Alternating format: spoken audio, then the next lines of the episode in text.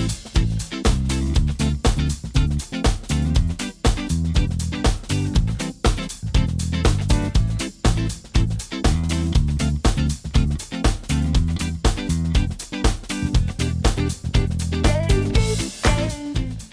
The way we consume and share news today is largely rooted in social media outlets, a reason why we decided it's important to look at what's being discussed online. Uh, like this case out of Ulsan, for example, I was pleasantly surprised to find that they decided to hold out on euthanizing a dog. Now, the trouble that surrounds the songwriter and TV personality Yu here will provide all the context for that. For that and more, we're joined by Erica. Good morning. Good morning. How are you doing? I'm doing great. Better than I. Ah, I'm so. I, I'm, I'm sorry that you have a, a bit of a, A cold. It seems. Yeah. We power through. What can you do? But I do apologize for the sound quality. You sound fine, actually. Yeah. Okay. Yeah. Great. Then maybe I'm faking it a little bit better than how I feel. That is. All right. Let's jump into our first social media minute topic of the day. So it, it was. It's a story that caught me by surprise because I was most certain that this dog would be euthanized after mauling an eight-year-old boy in the city of Ulsan. That's right. Um, what happened was state prosecutors uh, put on hold a push by the Ulsan police to put down this dog, uh, which attacked and severely injured an eight year old boy in Ulsan. Uh, this case has sparked a public outcry over the weekend. I think we're surprised by the move because based on this uh, CCTV video footage that is widely available online, it was made public. The boy was not just lightly attacked by this dog; he was severely attacked. Right? Persistently attacked. Um, it's hard to watch. Uh, on what grounds did the prosecutors actually halt the euthanasia? Yeah, uh, they cited a lack of evidence to prove the dog was dangerous, and uh, this uh, point has many people talking, as you can probably imagine. Uh, the disposal process of this mixed breed dog has been suspended following the prosecution's directive. Now, in the CCTV footage that you just mentioned, the dog is seen mauling the neck and arms of an elementary school student at an apartment complex in Ulsan on July 11th. And if you see the footage, the dog attacked the boy for roughly three minutes until a delivery man wielded a cart to scare the dog away. Now, victim has since undergone surgery on his neck, his arms and legs, and is currently hospitalized and recovering. Uh, the video has been widely circulated on social media, and the case has prompted calls for stricter measures against dog attacks. And many people have demanded the dog be put down immediately. I mean, I think there are certain red flags, like that that the dog persistently attacked this boy Yeah. for three minutes straight. Uh, he attacked the neck. I mean, that could be potentially, well, I think Yeah. devastating. The consequences of that attack itself. Now, the police, mindful of the public sentiment that is divided, to say the least, took steps for euthanasia of the dog. The owner of the dog has also agreed to put down this dog. That's right.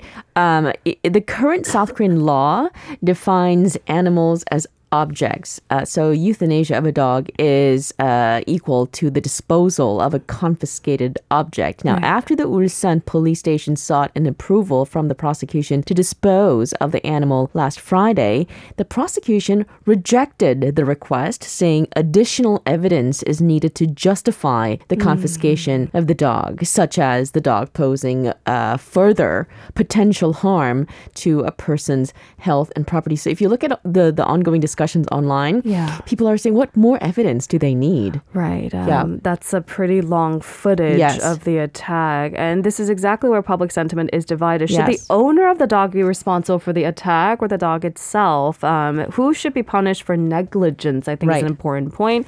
And I, I think a lot of animal rights activists might side with that story Mm-hmm. because behind any uh, violent animal behavior, if it's a domesticated dog or a cat, is probably a negligent owner. Uh, does the fault lie with the animal or the human owner? Good question. Um, the you know police plan to collect relevant information and they plan to file the case uh, for review to the prosecutor's office.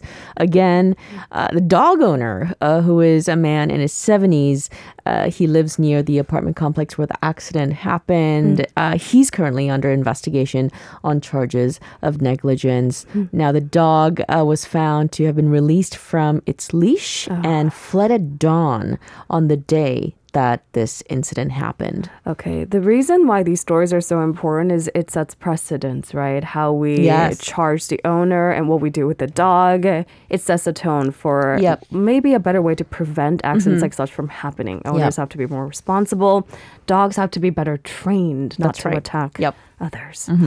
All right, on to another rather controversial story. Now, because he's a songwriter and a celebrated TV personality, I think when accusations of plagiarism started popping up, there was kind of this tug of war. The first round of accusations, uh, it rounded out kind of nicely, right?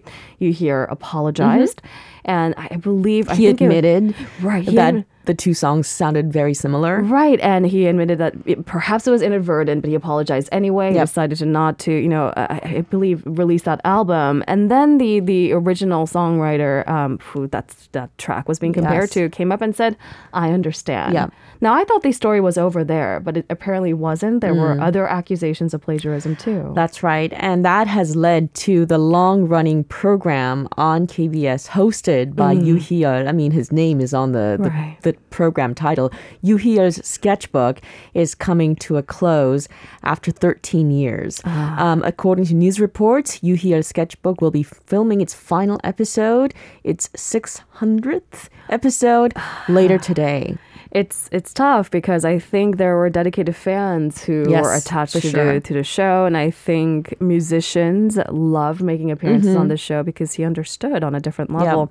Now, just to provide you with perhaps that context that we alluded to, Yoo Hee-yeol was recently embroiled in plagiarism allegations, one of which was where the singer songwriter had acknowledged he unintentionally plagiarized Ryuichi Sakamoto's Aqua. That's right. Um, so when he acknowledged that uh, the two songs, Yeah. well, the song that he wrote Yeah. and uh, the original piece by Ryuichi Sakamoto, he said over the years he had been influenced by the Japanese musician. He explained that the piece Aqua was subconsciously fixed in his memory, and hence he wrote his own piece in a similar way somehow. He thought that it was purely his own creation, but he did admit that the similar uh, that the two songs shared many similarities. Um, and like you mentioned, after this happened, several more allegations, similar allegations uh, of other cases of of plagiarism spread on social media. Like it became such a serious topic that there were news shows dedicating Yes. conversations and back and forths about how do you even create a checklist Mm-hmm. where a song is plagiarized or just inspired by Yeah. Mm. a previous favorite. So Hee-yeol's agency Antenna has released an official statement regarding the- the show being canceled. Yes, it's a pretty long statement, and in it, Hee-yeol apologized for the controversy. He also talked about how he was able to reflect on himself for the first time in many years and how heartbroken he was that so many people were upset over the plagiarism allegations. However, he did add this part.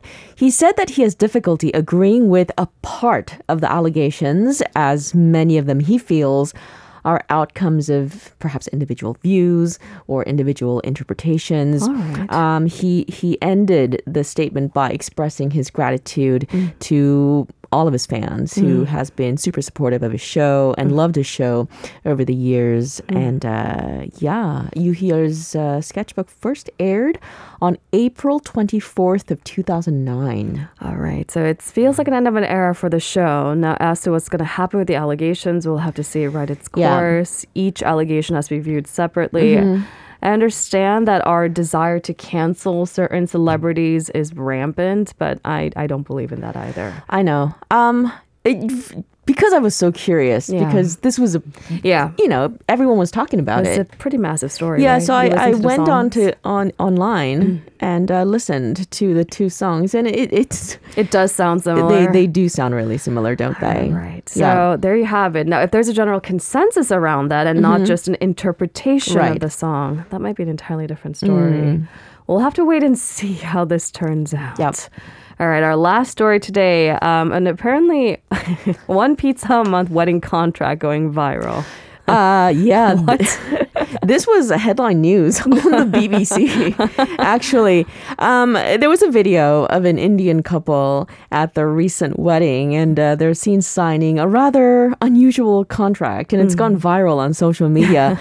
the contract is basically um, a list, of, a fun list of do's and don'ts that have been put together by their closest friends. Hence, it's not legally binding, obviously. Mm. Since it was uploaded onto Instagram on June 22nd, the day after the wedding, the 16 second video of them signing the piece of paper has been viewed by more than 50 million times.